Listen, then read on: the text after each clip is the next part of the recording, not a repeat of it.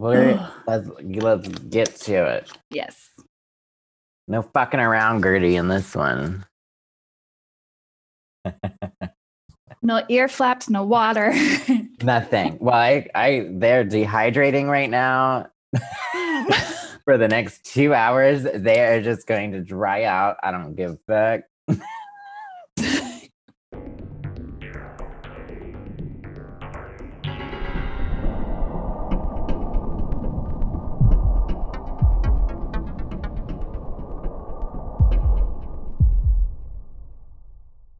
Welcome to Mr. Mysteretical, where we take a theoretical approach to solving mysteries.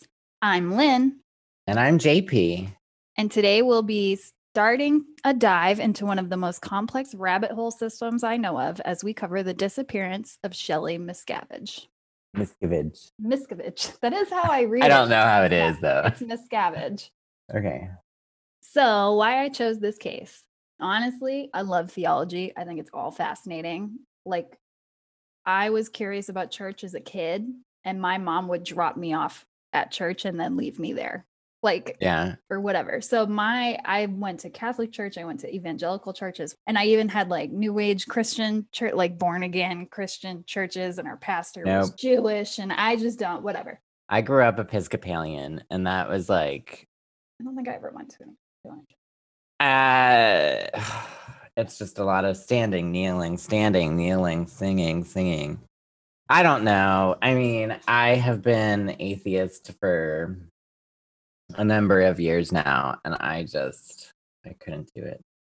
Well, I just wanted to like decide for myself. So I would go where like my friends would go. So I would go with right, like you friends. should So I explored. do what then- makes sense for you. Like, Right. do your research and understand. Like, okay, this is this is what I believe, and you shouldn't like bash on anyone. Uh, you know what I mean? No. And like I I know that there are people that go to those churches that are awesome and like amazing. Uh, it's Right. That I just decided that I hate church, like the Yes. organized part of it. Organized religion, yes. yes. I'm very spiritual and like I I love learn but I love learning all the religions. I've been like super into learning about paganism lately. Mm. I don't know if you count that as a religion. but, Yeah, it is. Um I mean, that's where a lot of uh, like Christian ideology came from is Right. paganism. So, I mean, you're definitely getting to the root of it. right. Like I just love I just love all of it. I want to learn Yeah. I want to learn about Islam and Muslim and Hindu. And Hindu. Like I want to know all of it. Oh, so oh, yeah. anyway, I also like learning about cults. Who doesn't? And fortunately, although unfortunately for us, because we're an unsolved true crime podcast, most mainstream cults don't have that much unsolved because if you look at the big ones like People's Temple or Jonestown or the Branch Davidians in Waco, like we mentioned, or the Children of God, blah, blah, blah.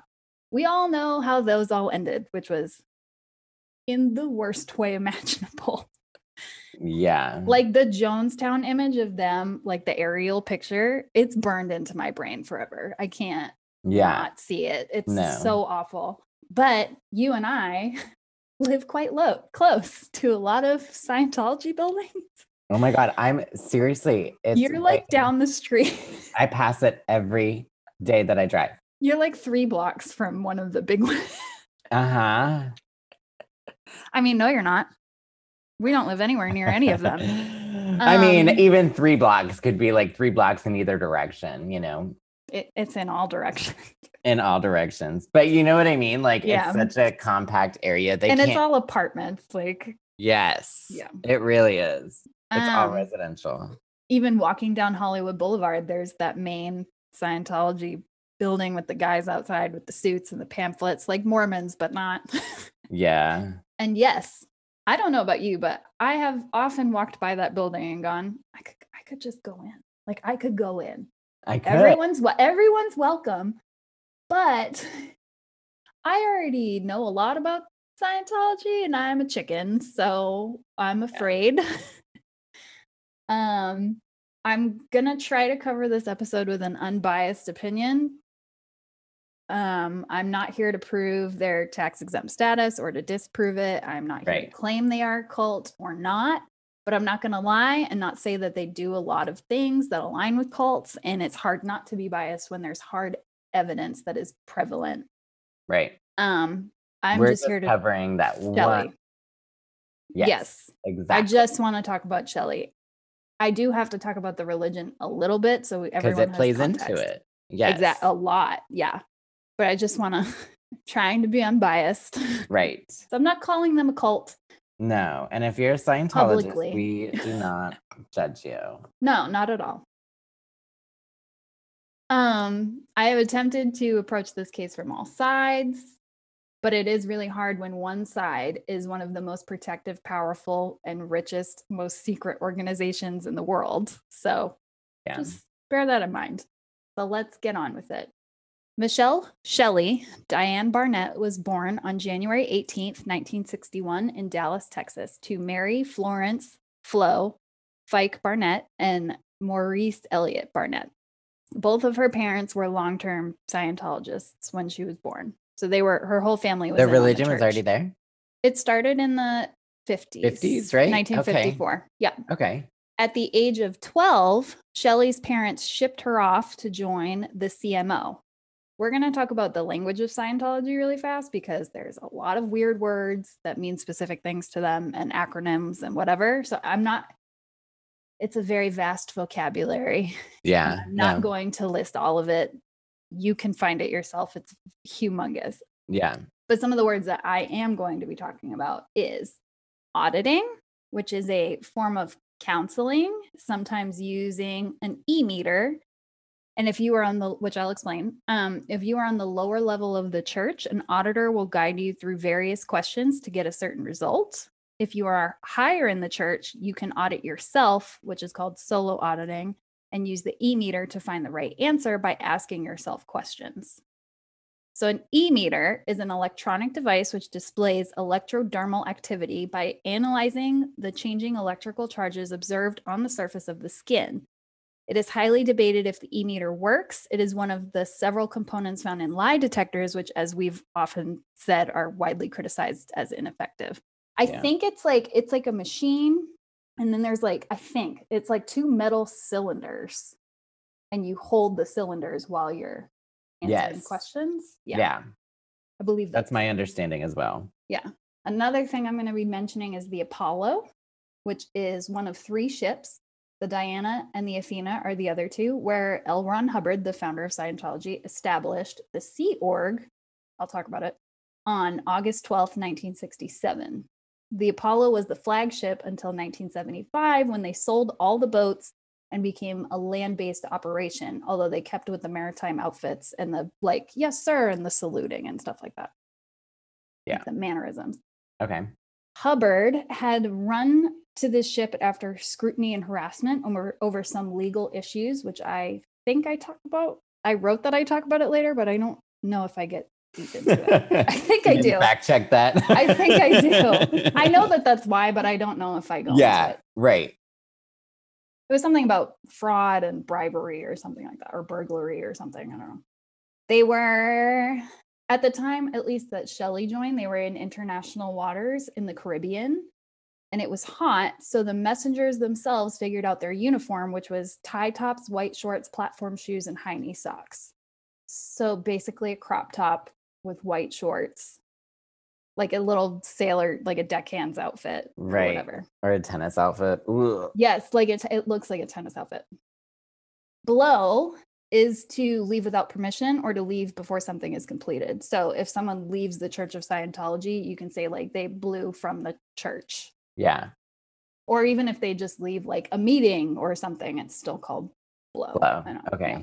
CMO, which is the one I mentioned in the beginning, Commodore's Messengers Organization. It was first appointed by Hubbard. He went by Commodore at this time Okay. um, in 1968 while he was living on the Apollo. So that's what the what Shelley became. Yeah. It's a CMO like A CMO. agent, not not the Commodore. No, yeah, she was a messenger. Because they it. so they were called messengers. RTC is the Religious Technology Center. David Miscavige is the chief of board or COB of the RTC, and it is run by the top of the Sea Org. The RTC owns all copyrights to L. Ron Hubbard material. So that's like their main role. Yeah. The Sea Org, or SL, is the inner core and military branch of the church. Sea Org members run and operate churches and have a number of other high ranking tasks within the church. They all sign a billion year contract, which promises this current life of servitude along with their next life.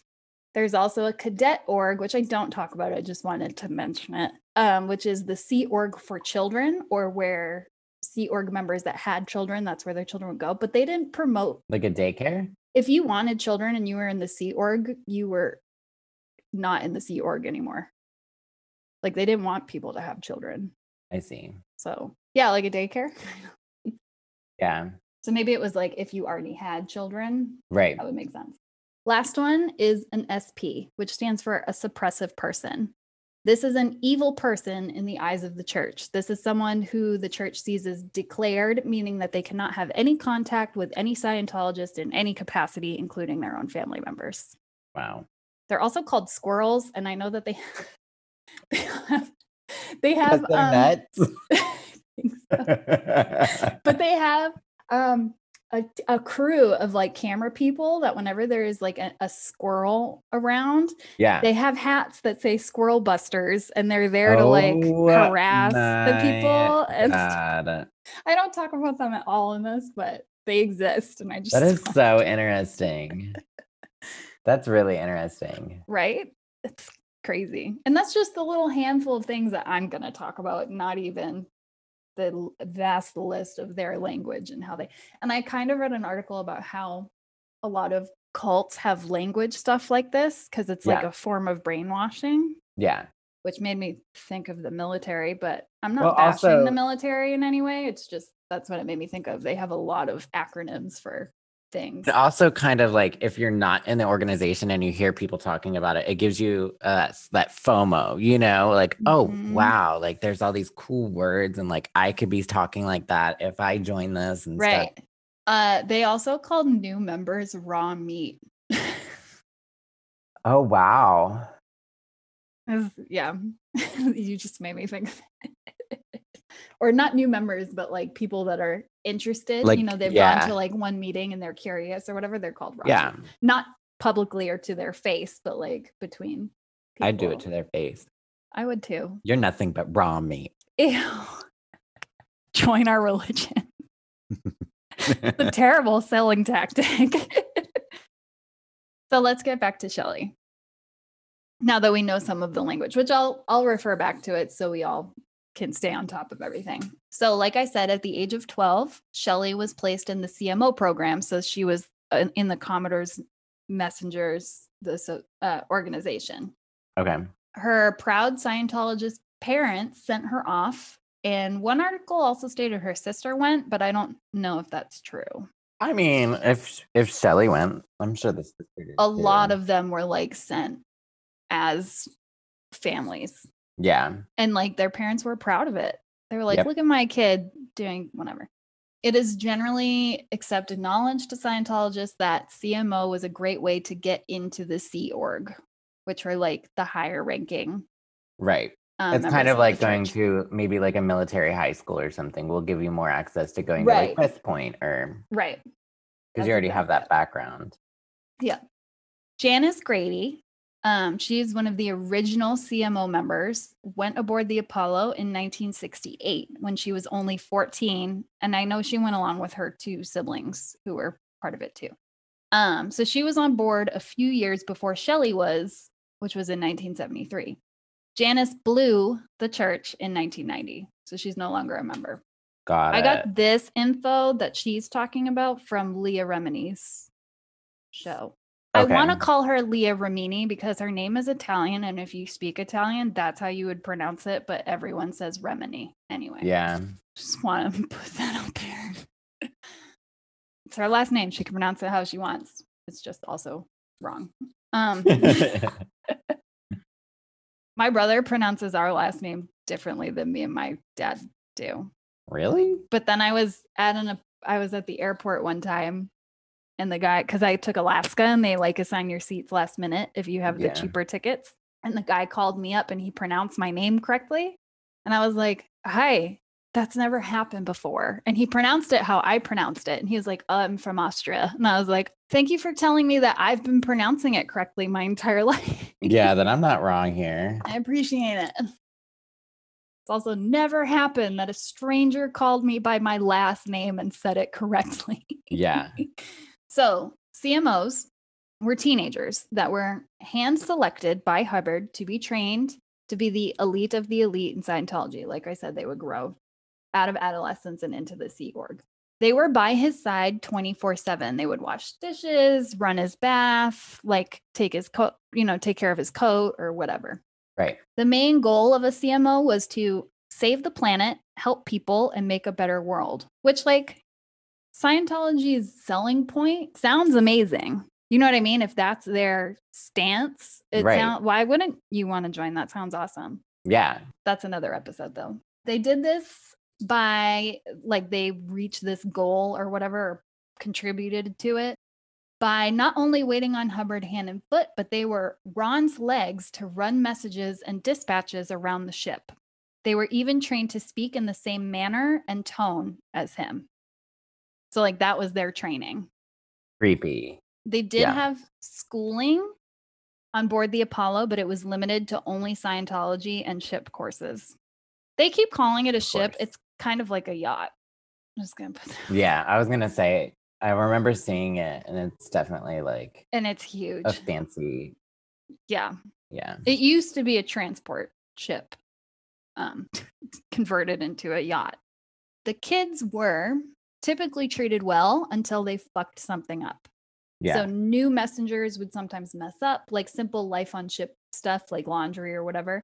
And for punishment, they would either be locked in a closet or thrown overboard. Yes, thrown overboard off of a three story ship. In the middle of the ocean. And they're in the Caribbean, so there are sharks there, like hammerheads. Wow. I'm surprised we don't have any more missing, like even more missing. I mean, they didn't leave them in the middle of the ocean. That was just there. They would be thrown off and then they'd get back on the ship. Huh. So it didn't matter if they had a fear of height or were poor sw- swimmers. And sometimes people would have to dive in to help the weaker swimmers get back on the ship. Yeah. They were thrown from the third story. Ugh. I mean, I would I would jump, but that's just because I love the ocean. Yeah, Stuff. it That sounds fun. fun, right? Especially because it's the Caribbean, so you can like see, Uh huh. but not if I was thrown unceremoniously over the side. No, thank you. As a punishment. For something dumb. Yeah. Hubbard had admitted, you ready for this? Mm-hmm. That he based the CM program on the Hitler youth and kept his hold on them by separating them from their parents. Yep. Uh, there was even a dispatch from Hubbard to the Guardian's office, also known as GO, once because he wanted to see if he could adopt children around the ages of 10 and 11 from an orphanage so that they had no parental influence. Oh wow. And they would just be his soldiers. Janice goes on to explain that Shelley was younger than most of the kids on the ship at that time, and she was notably a loner. Shelley never spoke about her parents, even later in her life, and she only ever spoke of her father, I believe. Um, they still had like a relationship ish. But then again, most of these kids didn't have relationships with their parents. Right. But Shelley's only parental attention she had was from Hubbard himself. So, due to her abandonment issues from her family, Shelley became notably dedicated to Hubbard. Right. Of course. She adored him. Even as a messenger in training, she was known to go by the book almost to a fault at times. And as I mentioned before, the ships were all sold in 1975 and the CMO became a land based organization. So she was only on the ship for two years. So she's 14. After they became landbound, the messengers remained in LA and Shelley was stationed in La Quinta, California with Hubbard at a secret base. I don't think anyone knows what she did there. Yeah. This is where she meets Do we know where the secret base is? in La Quinta. Yeah. I don't know. It's probably just a mansion. Probably most of them are, or they Yeah. look like non, like they don't look like anything. They just look like a building. Yeah. So this is where she meets David Miscavige. Okay. Shelley was then relocated to Hemet, California, and while stationed there, every chance David or she got to drive out to see each other, they took. Hemet is like an hour and a half from LA without without traffic. Although I'm assuming back then the traffic wasn't. Actually, I know I know it wasn't what it is today. Uh, they began dating in 1978, so she's 17. She was born Yeah. in 61, Yeah. So 16, 17, 16, 16 or 17. and they got married in 1982. So they dated for kind of a long time. Yeah. I say that I've been dating the same person for 10 fucking years, but anyway, Yeah. David and I have been together for nine years. that's bananas. Yeah. Congrats. Dang. At least you're married. I'm not going to talk about it. Okay. So, Franz, Um, if you're listening. or if his mother's listening, she's on it more than I am. One time she told me I have to hurry up because apparently it's my fault. Um, because she already bought her dress and it's gonna go out of My style. God. Oh, that's sweet. That's sweet. I love her so much. Anyway, Janice described young David as charming and personable. Shelley is described as feisty. They were both extremely high ranking in the org for their age, and she wasn't subservient until she married David. Keep in mind, these kids had very few, if any, connections to the outside world. They were purposefully kept separate, even from their own parents. Scientologists or not. Um, sorry, I didn't say that right. Even from their own parents, Scientologists or not. Hubbard had the idea that kids were blank slates, that he could write however he wanted, and he preferred girls because they were more loyal than boys. Yuck. Yeah.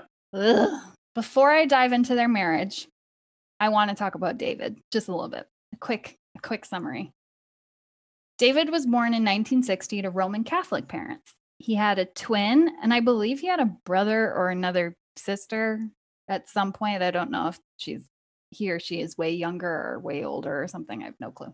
Yeah. They spent most of their childhood in New Jersey, although they were born in PA. He enjoyed sports, but is a severe asthmatic and he has severe allergies. hmm His father, Ron, uh, is a musician and he became interested in Scientology and sent David to a Dianetics session, which allegedly cured his ailments. I don't, I don't know what that means. Yeah. Dianetics is like Hubbard's writing or his theory, his whatever that is. So I don't, yeah, I don't know what that means. Um, the Miscaviges joined the church officially in 1971 and eventually moved to their headquarters in St. Hill Manor, England. It's a big jump. They have headquarters everywhere. I can't, don't ask me where their main ones are. I don't, I don't know. I was like, They're not just in LA. They're literally all over the world. And I think one of the biggest ones is in Clearwater, Florida. Although on Leah's show, or maybe it was 60 Minutes, they said that 90% of those buildings, which is over like billions of dollars of property, are empty. Wow. Are they still owned by them? Mm-hmm. Hmm. Because they have a lot of money and they don't want to give it to anybody. So they buy property and then they don't use it. It's weird. Anyway, that's another mystery for another day. Uh, so they're in England. While there, David became a professional auditor at the age of 12 and was considered a prodigy. He was the youngest auditor in the church. The family eventually returned to the States where David just attended like a regular high school. And at the age of 16 in 1976, David left high school with his parents' permission and went to Clearwater, Florida, where I just mentioned, for Sea Org training. He then got on Hubbard's radar and moved west to join the CMO, where he met Shelley. Mm-hmm.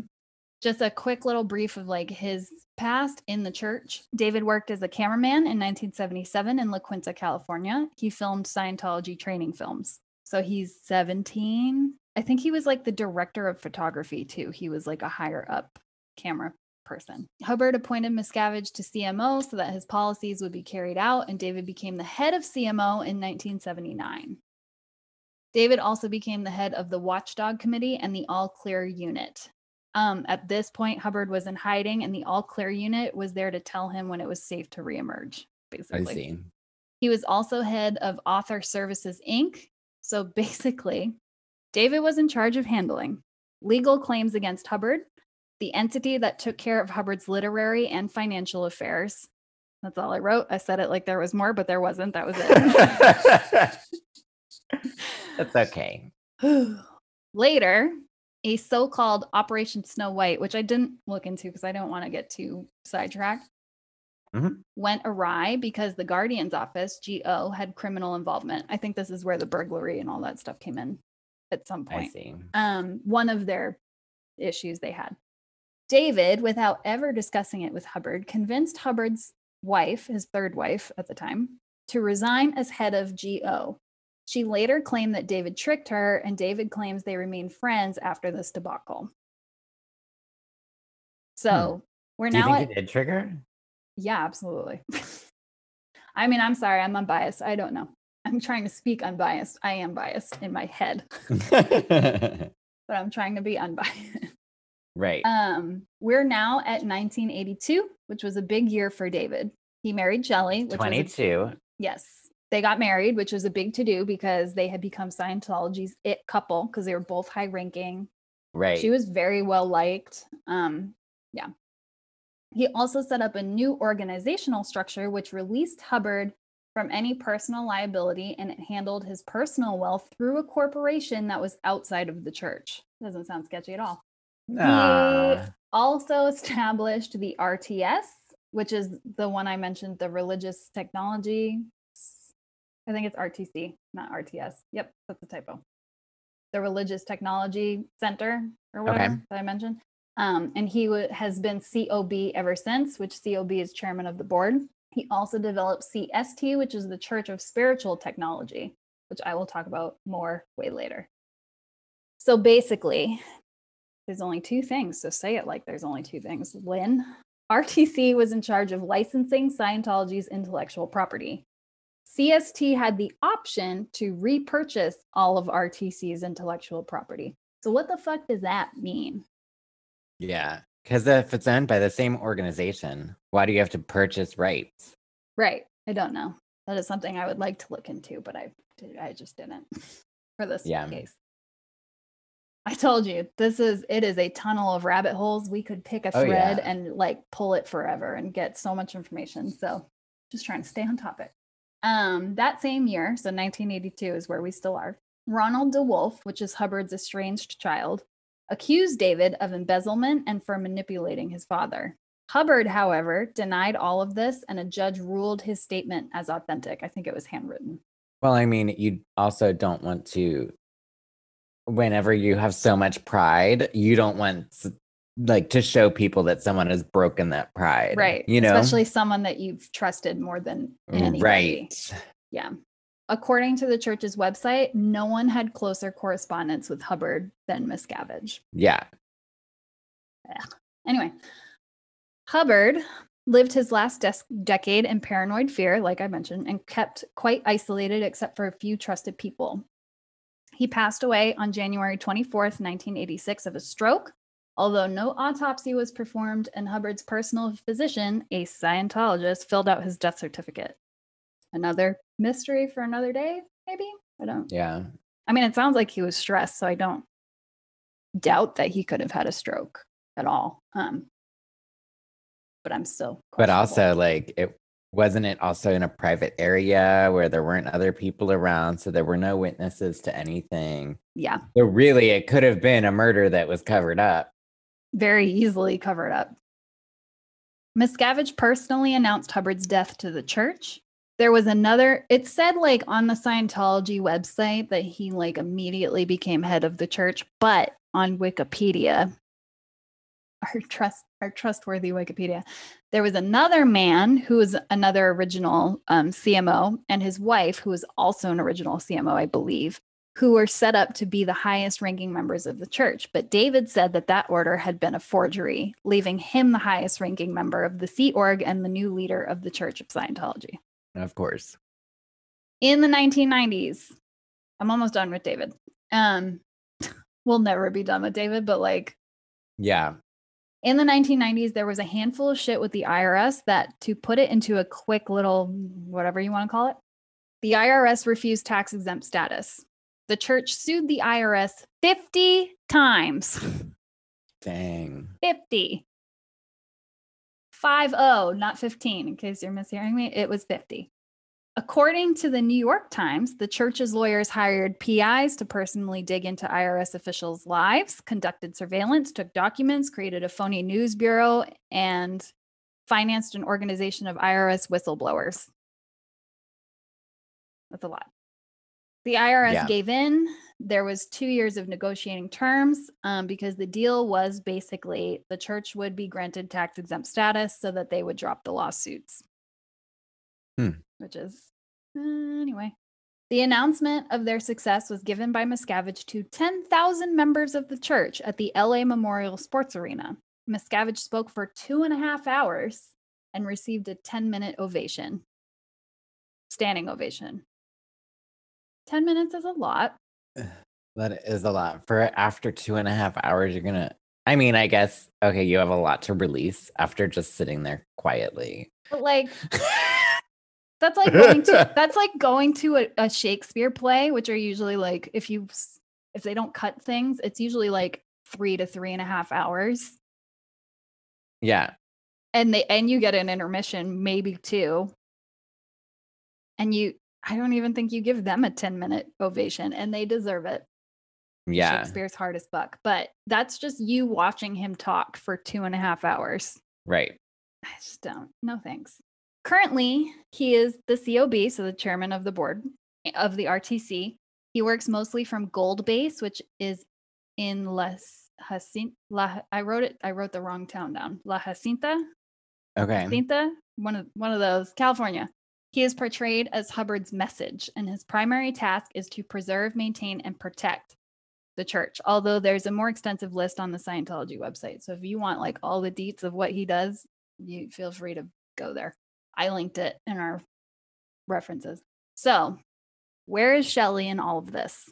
Up until this point, Shelley is seen side by side with her husband, at least from when Hubbard died until the early 2000s. I don't know how much she was like this when Miscavige wasn't like the leader. You know what I mean? Yeah. So I, at least from Hubbard's death. And when I say side by side, I mean she was at his elbow 24 7. Like, And that's what this- 20 years that almost 20 years that she was just like side by side with him. like where Miscavige is, that's where she was. Yeah. Shelley and Dave lived at the Gold Base compound until 2005, where Dave does most of his work. It's about an hour and a half from LA, I think. Okay.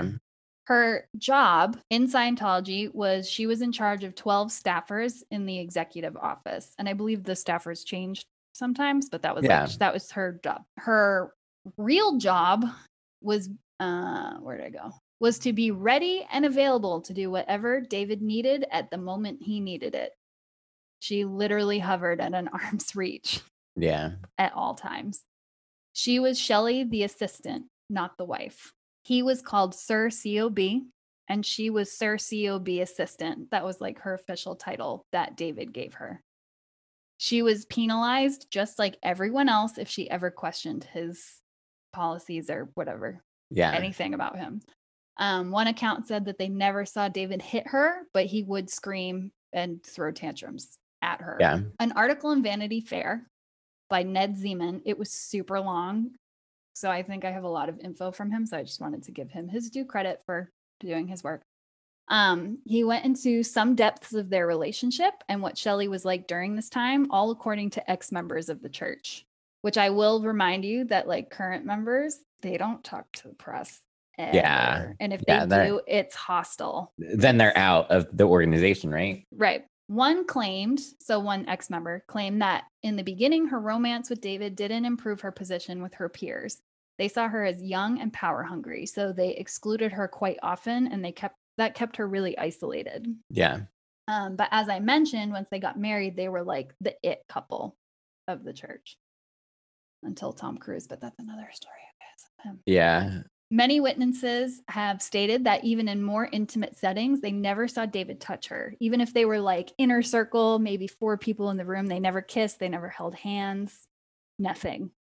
It's also rumored that they slept in separate bedrooms. Scientology does promote modesty, like they don't agree in premarital sex. Granted, they're married at this point, but Yeah. like they do promote that religious, modest lifestyle. Right.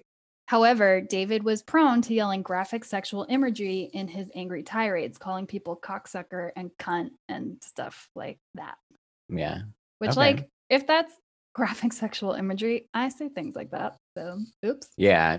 Um, there were even rumors of a transcript from several auditing sessions with Tom Cruise where he described his sex life and periodically Shelley said, That's gross.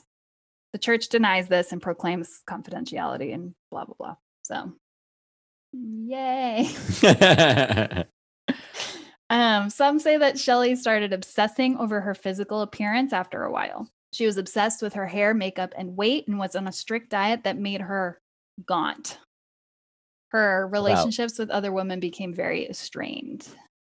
yeah. I could see that happening, especially if you're not getting the attention that you want Right. or feel deserve. Um, you start to do things to try and get that attention, Yeah. especially when someone's calling you out, like, oh, you're fat. Oh, you're this. Oh, you're that. You know? Yeah. So that's bad. Well, this too. One upper member of the Sea Org who blew from the church remembers an incident with Shelley where she barged in and was yelling about his then wife. She said, I'm quoting the Vanity Fair article for this for what he said that she said. So take it with a grain of salt, as always.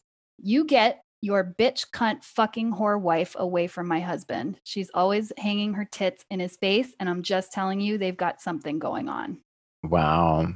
There is no evidence that this is true, but Yeah. Miscavige does have a habit of surrounding himself with attractive women, just like Hubbard did. And Shelley saw that. She wasn't dumb. She didn't want to be cast aside as Hubbard had cast aside his own wife. Right. Wow. Can't imagine. So, yeah, it is a sad. I think it's just a sad. For her, it's just sad. Yeah. Like her whole story is really heartbreaking. Throughout her marriage, she was known to be bitchy and mean because she was doing David's bidding 24 7. But those who truly knew her knew she was a good person, just in a toxic situation. And also back then, like, if you think about it, whenever you're giving orders, and as a woman giving orders, you're gonna describe them as bitchy, even if they're giving orders the same exact way that David would have been giving the orders. Right. But David is just being stern, like he's just doing his job. But as the woman, Yep. you're just being bitchy. Yep. That happens a lot. Yeah. I think gross. Nicki Minaj said something about it. She was like, I'm described as a bitch because I'm a woman. Right. I'm Because a I'm commanding woman. adamant. Yes. But if Yeah. a man did it, he'd be like the boss. Right. Yeah. Ugh. He'd be confident. Yes. Come on, guys, with the double standard. Yep. Go. It's 2021. Let's get rid of that shit. Um, but those who truly knew her knew she was a good. I already said that. Uh, she took care of her staff. She would encourage them when he wasn't listening. Um, and she cared about the people around her. She often took people under her wing. She mentored messenger girls. The main point was Shelley believed in Hubbard. Hubbard was all she knew as a parent, a parental figure as a kid, and she was abandoned and outcast by her parents. So, So she's she- like protecting his legacy, kind of Yeah. and she held on to his beliefs and teachings. She was also the only one that ever stood up to David when he had a tantrum. There's like certain things that said she would stand by and not say anything, and certain things that said she would intervene. Yeah. Maybe it grew to a point where she started to intervene. Right. Or like it depended on the situation. Right. David would yell and scream. There was one instance where he threw water and even used a water hose to soak the whole place. Shelley was required to be present, but she was hanging a few steps behind him. Like she had the demeanor of like, I'm not here. I don't want to I don't want to be involved in this. Right. But she at one point he was beating some of his top guys, like physically beating them because they were his favorite physical and mental punching bags and Shelly screamed for him to stop. So sometimes I think she did like it was just too much for her and she couldn't just sit there. Yeah. I'm sure she was penalized for that. I'm Oh, yeah. assuming. She would whisper of words of encouragement to her staffers and be slyly undermining David's angry outbursts. So like he would be angry and then she'd be like, "Don't worry, we'll figure it out." Like she Yeah. she tried to be like the opposite of him. A lot of David's policies were slightly adjusted by Shelley on the DL. She was the last line of defense for the church and was the only one who could check his rage, which Wow. obviously wore her down. Yeah. This is like you said, 20. They got married in 82. Yeah. They've been together a long time. Their relationship was that of an employer, and she was his employee. Appearing at every event together, she was known as the First Lady of Scientology. Then, all of the sudden, seemingly, in 2005, the First Lady had mysteriously disappeared. Did they have any kids? Yes, I think they have two.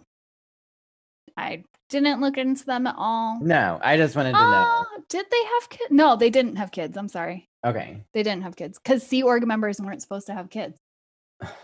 Then what's the I don't know. Okay. Yeah. All right. So they okay, cool. Get it out, JP. What's your I'm thought? fine. I'm like, okay, so what's the point of getting married? Like if your whole thing is no marriage, no sex before marriage, and then you're gonna sleep in separate rooms, and the only reason that you have sex is to procreate. Hour. What is the point of getting married? Like, is it just to have like that king and queen status of the church? I think That's so. what it seems is like the only reason. I think so. They were probably pressured to get married. Yeah. So let's talk about her disappearance and details about the days leading up to it. If you've been paying any attention to Scientology in the last eight years, then you know about Leah Remini. Remini, whatever. Remini. Remini. Leah very publicly left the church in 2013 and has been an advocate for survivors ever since. She's also been the star advocate for Shelley. According to Leah, she claims that Shelley and her were very close and they had several letters of correspondence over many years. So remember that Leah's family was also involved with the church and she herself was quite high up. Um, and these letters of correspondence go back, I think they stopped happening in 2003. Just like talking, just like, how Yeah. are you? And whatever. According to her show, Scientology in the Aftermath, and several other sources, Leah was the only one that questioned why Shelley Miscavige was not at the Scientology event of the century, the marriage of Tom Cruise and Katie Holmes in 2006. David Miscavige was best man to Tom Cruise, and the only one who questioned Shelley's strange absence was Leah. Yeah. So this is 2006. Shelley hasn't been seen since 2005, I think. What, do we know the last event that she was seen at? And like, was there anything that happened at that event? No. I know Okay. where she was last seen, but I don't. I'll get there. Okay. Leah's associate, Mike Rinder, was a former CMO. He like an OG CMO. He was the Sea Org higher up. He described it as if Prince Philip arrived at the event of the century, like the Queen's birthday, and the Queen wasn't there. Yeah. In one of her interviews on 60 Minutes Australia, Leah expresses that when she asked at the event, everyone shrugged it off and were like, let's keep drinking and Yeah. celebrating and whatever. Also, it had only been like probably six months to a year that she Right. hadn't been seen. So they're like, eh, no, it's probably nothing. Yeah. Leah was punished for asking about Shelley's strange absence. After the wedding, Leah went under intense auditing in Clearwater, Florida for three to four months for her crime. She explained that they interrogated her all day and all night, which, if you watch anything about police, that's exhausting and wears people down. They do that on purpose, hold Yep. you for 24, you know, keep you awake and whatever. Don't feed you enough. And Mhm. asking her about her evil intentions toward mankind, Hubbard, Tom Cruise, David Miscavige, blah, blah, blah. Her punishment didn't end until she said, Dave and Tom are great, yada, yada, yada. Bullshit that she said she didn't feel. She just wanted out of that room. Like Yeah. she was done. Three to four months. that's horrible. Oh, wait for it, because this entire process cost Leah $300,000. Oh my gosh. Ugh. Because I think you had to pay to do auditing. hmm sessions, even though she was being forced to do whatever. so, rounding it up, last correspondence with Leah was in 2003, or at least like letters of that nature. Um, was still at events, obviously, in 2003 and four and whatever. Two years later, Shelley disappears. So, 2005. One year later, 2006, the wedding of the century in Scientology, and Shelley is bizarrely absent. She is briefly seen in 2007 at her father's funeral, whom, as I mentioned, she was close to. She was in the company of a Scientology handler. That's all I know. Um, I do want to dive into this tiny little side mystery because she was not close with her mother, who died in 1985, but I want to touch on it for a second. Okay. I did have my friend Amanda help me research this because, as per usual, I like to live on the edge and I saved all my research for yesterday and finished this morning. I've been up since six. Um, and then I was like, Amanda, it's a secret. You can't tell anybody. And then someone mentioned Scientology in like a murder group on Facebook and she sent me a screenshot of her being like, My friend has a podcast and she's dropping an episode tomorrow about Scientology. And I was like, First of all, that's not true. Second, it was a secret and you cracked after one fucking day. yeah. That's funny though. I like not that. to be trusted. And she's like, I changed it because I was like, don't tell them we're dropping it tomorrow. I'm recording it. It's not going to be released for a couple weeks. So at least change. She had edited it to make Yeah. that at least accurate. But um, I was like, thank you for promoting us, but yeah. Please can't trust you ever again. Hey, but maybe we can use that as like a marketing scheme, like where she kind of leaks information. we totally can't. She'd be down and apparently good at it. She sent me an apology picture of her cat. So this is what I had her dive into because I just wanted a blurb and like a summary, and she helped.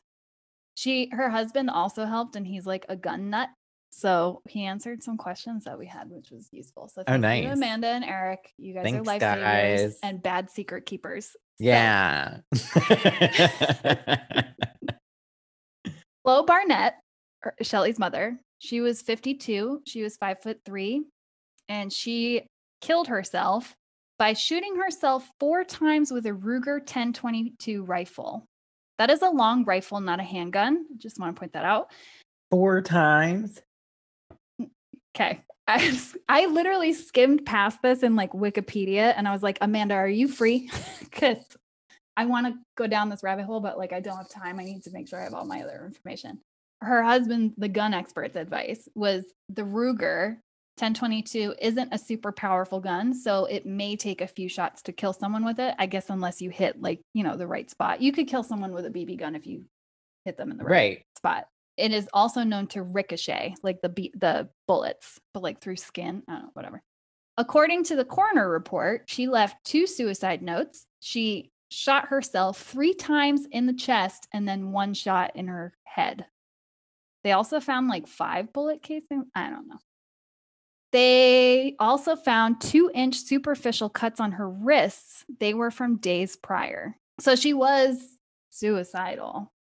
She had just had surgery for a brain aneurysm and was not in any pain, according to her other daughter, not Shelly. Um, but she was depressed.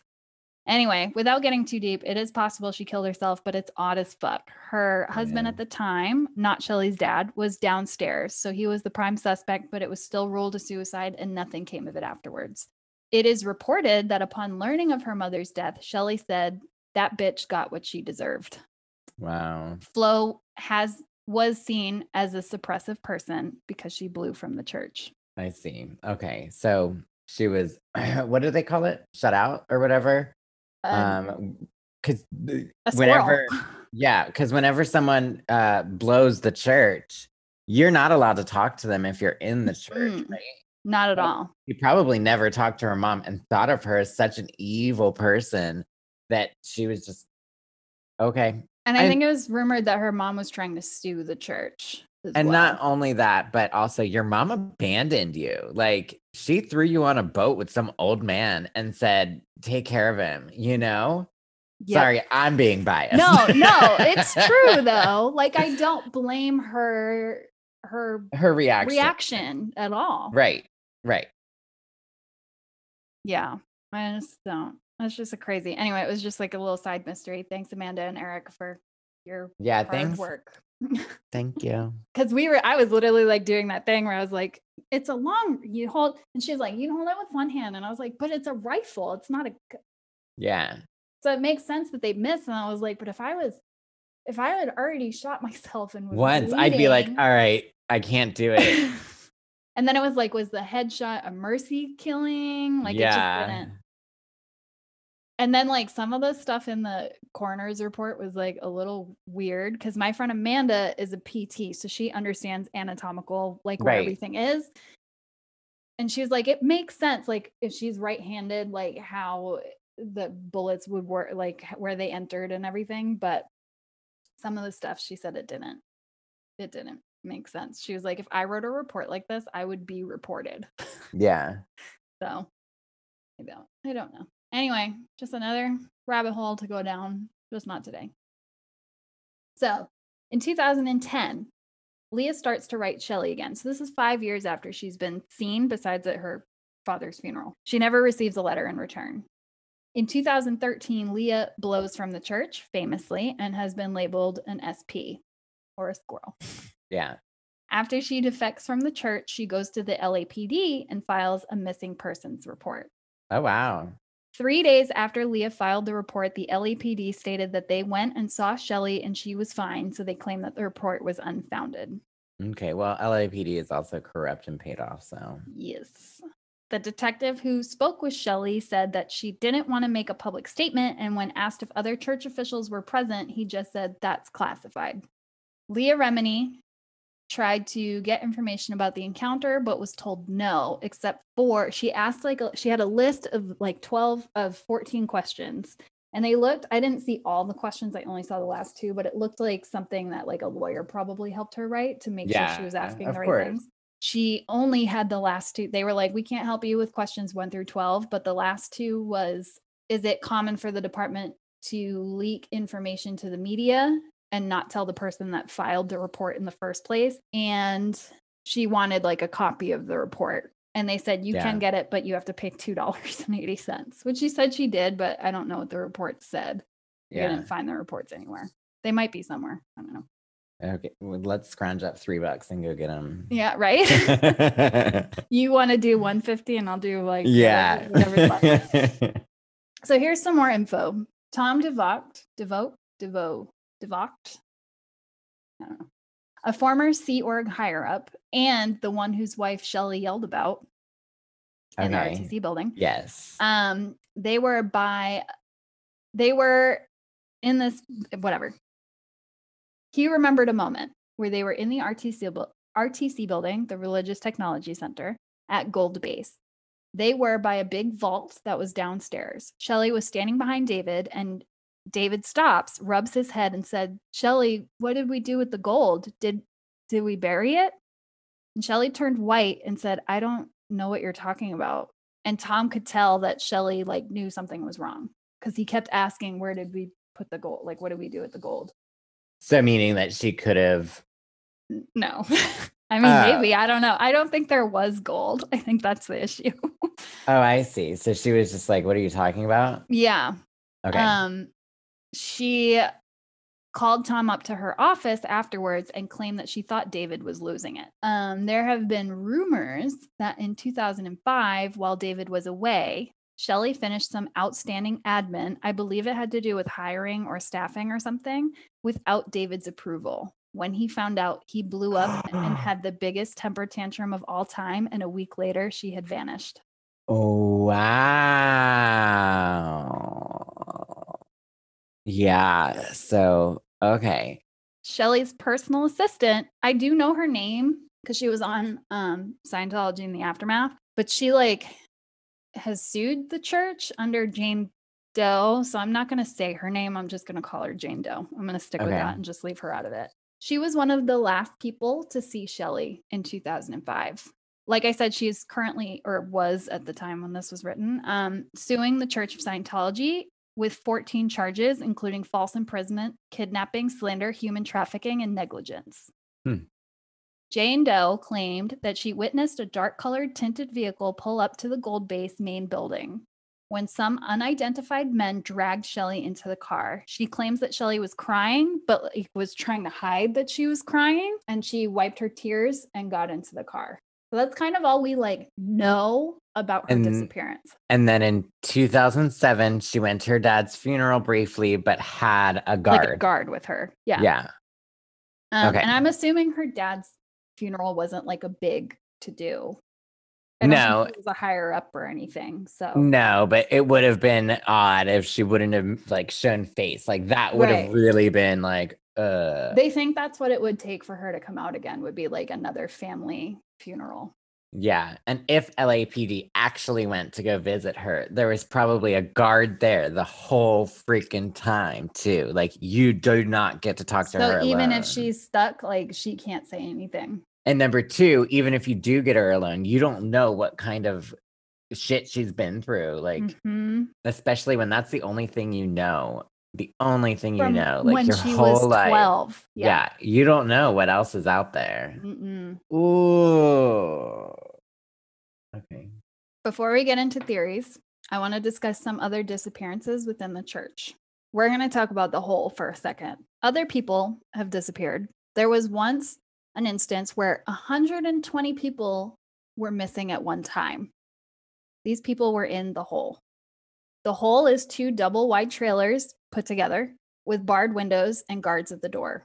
There is no electricity and there is physical abuse daily. The hole is near Gold Base in San Jacinto, California. According to Mike, that was the word, not La Jacinto. According to Mike Rinder, who works with Remini and it was one of the most senior enforcers and higher ups in the Sea Org, spent two years in the hole. Some of the 120 that have gone missing have been there for 15 years. David beat Mike many times and he watched him beat others hundreds of times. And if you go in the hole, you have no idea when you're getting out. You don't know what warrants your release. Like you don't know what to say that will get them to let you go. It's just honestly, I, to me, it's psychological torture. You're stuck in this tiny Right. building for years, being physically beaten, no electricity. I think they sleep on the floor. Yeah, I'm sure. Yeah, it's really bad. Shelly's personal assistant also spent some time in the hole, and that's when she witnessed the car taking Shelly away from Gold Base. I see. So, where is she? Theories. Is she in the hole? I don't think so. I don't think so because then you'd have multiple witnesses. Number one, you'd have multiple witnesses and they'd come out.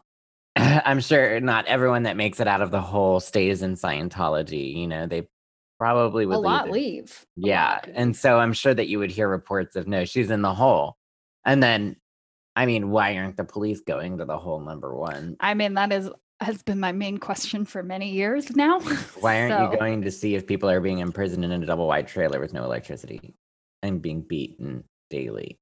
Anyway, I think that if she were in the hole, people would say something. I think, Yeah. Same. and number one, and number two, it would probably bring down David's credit. Like, oh, why is the the queen of Scientology per se being shoved in the hole? You know, Right. like something's fishy, and why has she been in there for we're going on 15 years now?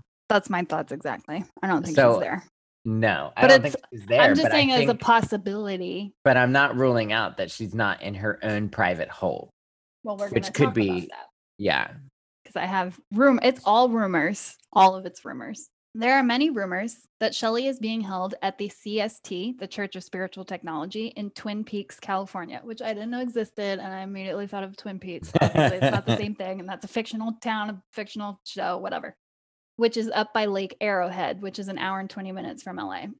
It rests up a winding road in a beautiful area. I've actually been. We like rented a cabin one time up at Aw. Arrowhead. It's really, really pretty. But on the way down, I was very hungover, and it's it's like downhill, and it's like mer, hairpin Yeah. turns and shit because they're like you're going down this steep mountain, and I definitely vomited on the side of the road, Um, like more than one.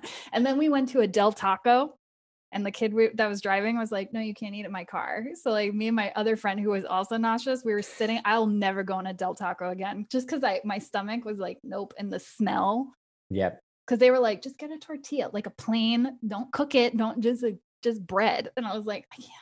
Smell in here is Too much. feel good. I don't feel good. But anyway, it's a beautiful area. So CST was established. Like I said, this is the one that was made to like it could repurchase all of Yes. his works. But this was like also why it was established as this other reason. It was to preserve the writings and words of Hubbard for eternity. It is an extensive program where they take all of his words they are engraving them onto in into indestructible forms, meaning steel plates. They are kept in gas-filled titanium capsule in vaults underground. Like it's supposed to preserve his works for like 6,000 years. That's terrifying.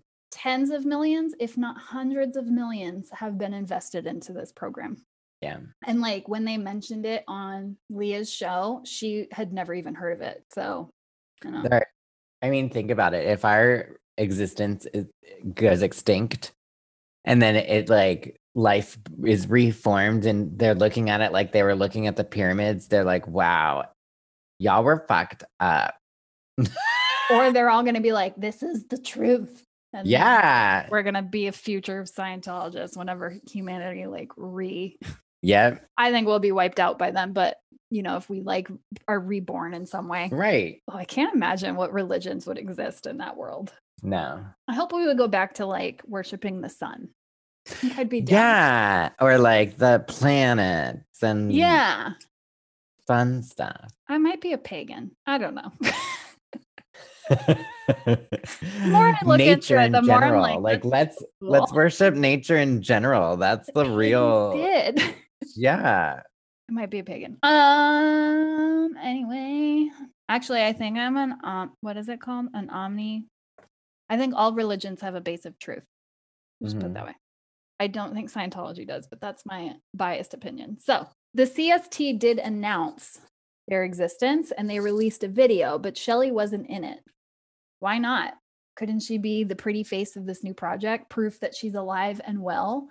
Why didn't they want her out in the public eye, even in that way that still keeps her back? You know what I mean? Right. There are two houses across the street from the CST building. It is rumored that Shelley is there under 24 hour day watch by an armed team. Talon Security is one of the main firms that covers Scientology's most sensitive matters. There is a wrought iron fence around the property with spikes. There are cameras all around, um, infrared spotlights, which I know they turn on to like scare people, Right. Yeah. and license plate scanners are all over the property. Yep. Mike Rinder just drove up into the area. He didn't even get out of the car. Um, when he went to make a U turn, like at the building, he didn't even stop. Like he was just driving up and then he was going to turn and drive back down. A man with a camera and a walkie talkie came out. Well, it was his phone, but he was like recording. Um, Yeah. Came out of the main CST building and Mike rolled down his window because he's a brave man. and he asked him if he wants to talk to him. And the man was like, no, we can exchange pleasantries. And that's about it. So he asked if he worked for Talon. And the guy said no. And he also asked if he knew Ron Williams, who's the CEO of Talon, and said, say hi for him. Say hi for me because we're old buddies. Or or he just said like, oh, he's an old buddy of mine. The guy was just quiet and he didn't really respond. When 60 Minutes went to CST, they ran into no one. There were lights on, there were cars in the parking lots, but it was like eerily silent. Yeah. And they kept trying like the intercom system of the main building and no one ever responded. answered. Yeah. And she was like, she was with um Tony Ortega, who's like a famous person that blew as well. And she was like, Do you think they know we're here? And he's like, Oh yeah, there's cameras everywhere. Like they definitely know we're here. Yeah. She literally, they literally like walked up to the fence and she was like, just came to ask questions about Shelley Miscavige. Like she was just being a brave journalist, in my opinion. I think it was here where a woman did come out with a security guard and a cameraman, like with an actual camera. And she started berating the 60 Minutes um, interviewer and asking why she was snooping and why she didn't go to the church's media relations office. And she said, Oh, I will. And the lady was hostile in her face with the cameraman in her face. And they didn't give their names. But this is a really common Yeah. tactic you see with Scientologists. I for, there's like a name for it, um, but it is intimidation, like the practice. They like train to be to do that and like take jabs and shit. Um, Yeah. do you have any other theories? That's like the only theory of where she might be. I mean, other than being dead, which is, I think, like a real possibility. Like, what if she is dead and they just are covering it up and hiding it? Uh, that's terrifying because that an Mhm. organization could actually do that and get away with it. I mean, when's the last time that anyone in the public ever saw her? 2007 and like police haven't checked Yeah. on her since 2013 They did say that wasn't the only missing persons report. and we don't even know no but also how do you even know that that's her did she have proper identification was she under was she- duress? i mean how, is it proven how do you know it wasn't like a lookalike or That's something really like true. that an actress or They have something so you much know money. um if they have yeah if they have all this money they could probably find someone that looks McCartney exactly situation. like her you know But I think if it was an actress, they would have her Or our next public case. eye. No, because other people would pick up on it. You still want to hide it as much as possible, but whenever someone like the authorities comes up, you're like, yeah, here she is. Right. You know, because I don't can think she's probably dead. fake out the authorities. I think she's alive. I just think she's. I think it's possible she could be dead. Um, But I think she's just imprisoned. got like a beating gone wrong Yeah. or something. You don't know. Someone could have gone too far. I think that if anything else, she is imprisoned somewhere. Um, and she's probably sadly okay with it because Yeah. of her upbringing. I'm gonna talk about that too when I wrap it every, everything up. Yeah. and probably doesn't want to be found or anything. I don't know. I don't know. Yeah. I don't know. I'm with you. This is one of those ones where like the theories are like endless It's- but also limited. You know what I mean? Like like we could come up she could have been hit by a bus. like like we don't know or just like Mhm. in a basement somewhere in California, anywhere, or Florida, or in one of those empty buildings, or like she could be anywhere. So I Buildings, yeah. I don't know. Yep. It's it's endless, but there's no way to like look into it without looking into it, and I'm afraid of Scientologists, so I'd rather not. Yeah. So, I get it. I get gonna it. wrap it up. There's like I have more information. Ex leaders like Sea Org all those higher ups and stuff, they really began leaving in 2013. Speaking of abuse, all the top dogs said like "fuck this," so David didn't necessarily remove them until they started defecting themselves. You know, being like, "I don't agree with this," blah blah blah, and then that's when David would remove them. Right. Um, most ex senior enforcers now work with Remini in her fight to expose the church and crusading for Shelley, especially those that like personally knew Shelley. Ron Miscavige, David's father, Right. blew from the church in 2012. He has been shunned by his son ever since, which is, like we said, a common practice for Scientologists and Jehovah's Witnesses, but that's. He called the office when he was with 60 Minutes, and he wasn't surprised when he was put on hold for five minutes and then was brought directly to an answering machine. Like the 60 mi- wi- Minutes woman was like, Is that normal? And he was like, Oh, yeah. He's like, I'm not going to get to talk to him at all Yeah. he and his wife are enemies of the Ever. church. They physically had to like sneak off premises. And he was like terrified of being caught Wow. because he was like, I will be put under 24 7 surveillance and I'll never, I'll never have a chance again. he'll yeah. be in the hole. Like he'll be in the hole forever. Yeah. So this means they're cut off from his daughters, his grandchildren, his son, obviously, although I think he's I think he's over it. Um he Mm, claims yeah. that Scientology is a cult Yeah. in every sense of the word. He is convinced that Shelley is alive and kept away from the public somewhere. When 60 Minutes began their journey looking for Shelley, they received a seven page letter from the church because they learned that 60 Minutes had contacted Ron and they accused them of inciting hate and going out of their way to speak to him. I think he was also followed for a long time. And like, so I read in one Yeah. place the church hired a PI to follow him, and the PI had a weird moment because they saw Ron having a heart attack or like going under cardiac arrest. And he had to ask permission to like, can I help? And he was told to do nothing. I think I would have, I think I would have just called 911 anonymously. Wow. But that's, and just not told. No one's going to know. Uh huh. He was paid like $10,000 a week to do all this, by the way. Wow. Shelley witnessed everything that David did 24 hours a day for years. She is the biggest liability for David. David would never allow her in public. She is too high risk. Like if she was in public, she could be subpoenaed or questioned or whatever. Yeah. One of David's worst fears, if not his very worst, is mutiny or coup. Yeah. And Shelley is the only person who could really incite that. So it is believed that she is kept isolated even from Sea Org members. if she is Yeah. being kept somewhere. Oh yeah. She probably only has guards and no contact with Yep. anyone else. It is believed that she didn't think too differently from the top workers that were close to him. She knows he is wrong, and in her heart, she knows he was crazy. Tom DeVoe, DeVocht, DeVocht, whatever, believed that Shelley disagreed um, with David, and that resulted in her disappearance. Yep. No one has the insight that Shelley has. She was extremely loyal to Hubbard her entire life because, again, her only parental figure was him. Right. Even the captain of the Apollo had a conversation with Tom, and Tom asked, You have to know what's going on with Dave. And he said, I know. I'm waiting for Hubbard to get back. Mm. So, this is a common belief throughout the Church of Scientology. Most believe in Hubbard and the religion, but not in David, and they are waiting for Hubbard's return to finish his work. They've even constructed, under Hubbard's wishes, six mansions throughout California that are being built to his specific details. Leah believes if Shelley is still alive, this is how she feels as well. She's waiting for Hubbard. So even if she's being kept captive, she doesn't want to leave because Hubbard's going to return and Right. finish his job, Right. which is horrific. Wow. Any other thoughts before I close this out? It's awful. no. yeah, This is an intense one. Yeah. it's also going to be a long one. Yeah. It's 11:45. Yeah. I'll try to make it short. No, it's good. It's all good information. to sign us off. It is commonly believed by Scientology critics that the only people who know what has happened to Shelley is David, Shelley, and David's inner circle. Maybe.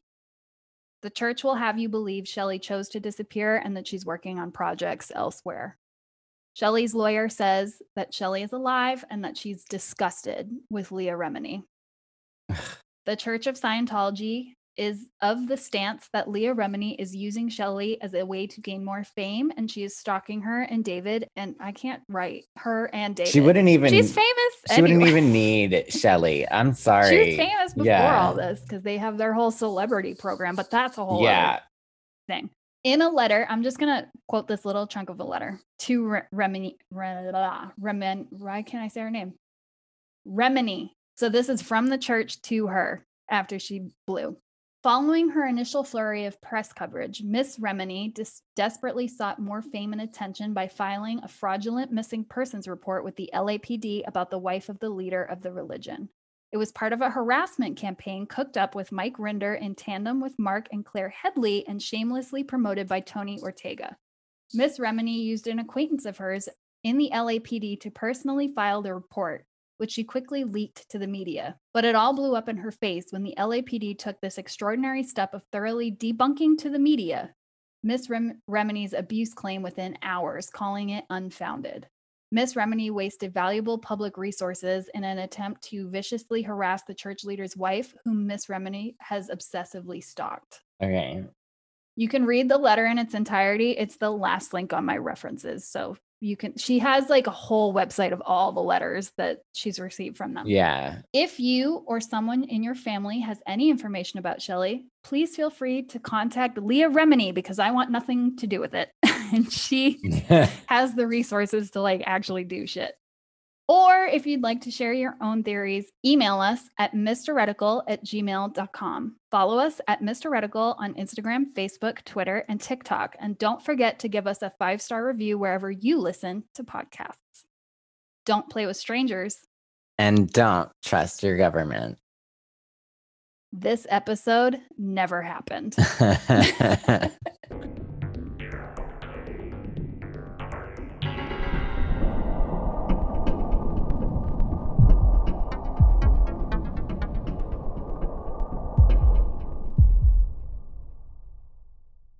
I was gonna say don't trust your religion. I thought about that and I was like, no, I can't say that. that's problematic. yeah. Nope, nope, nope.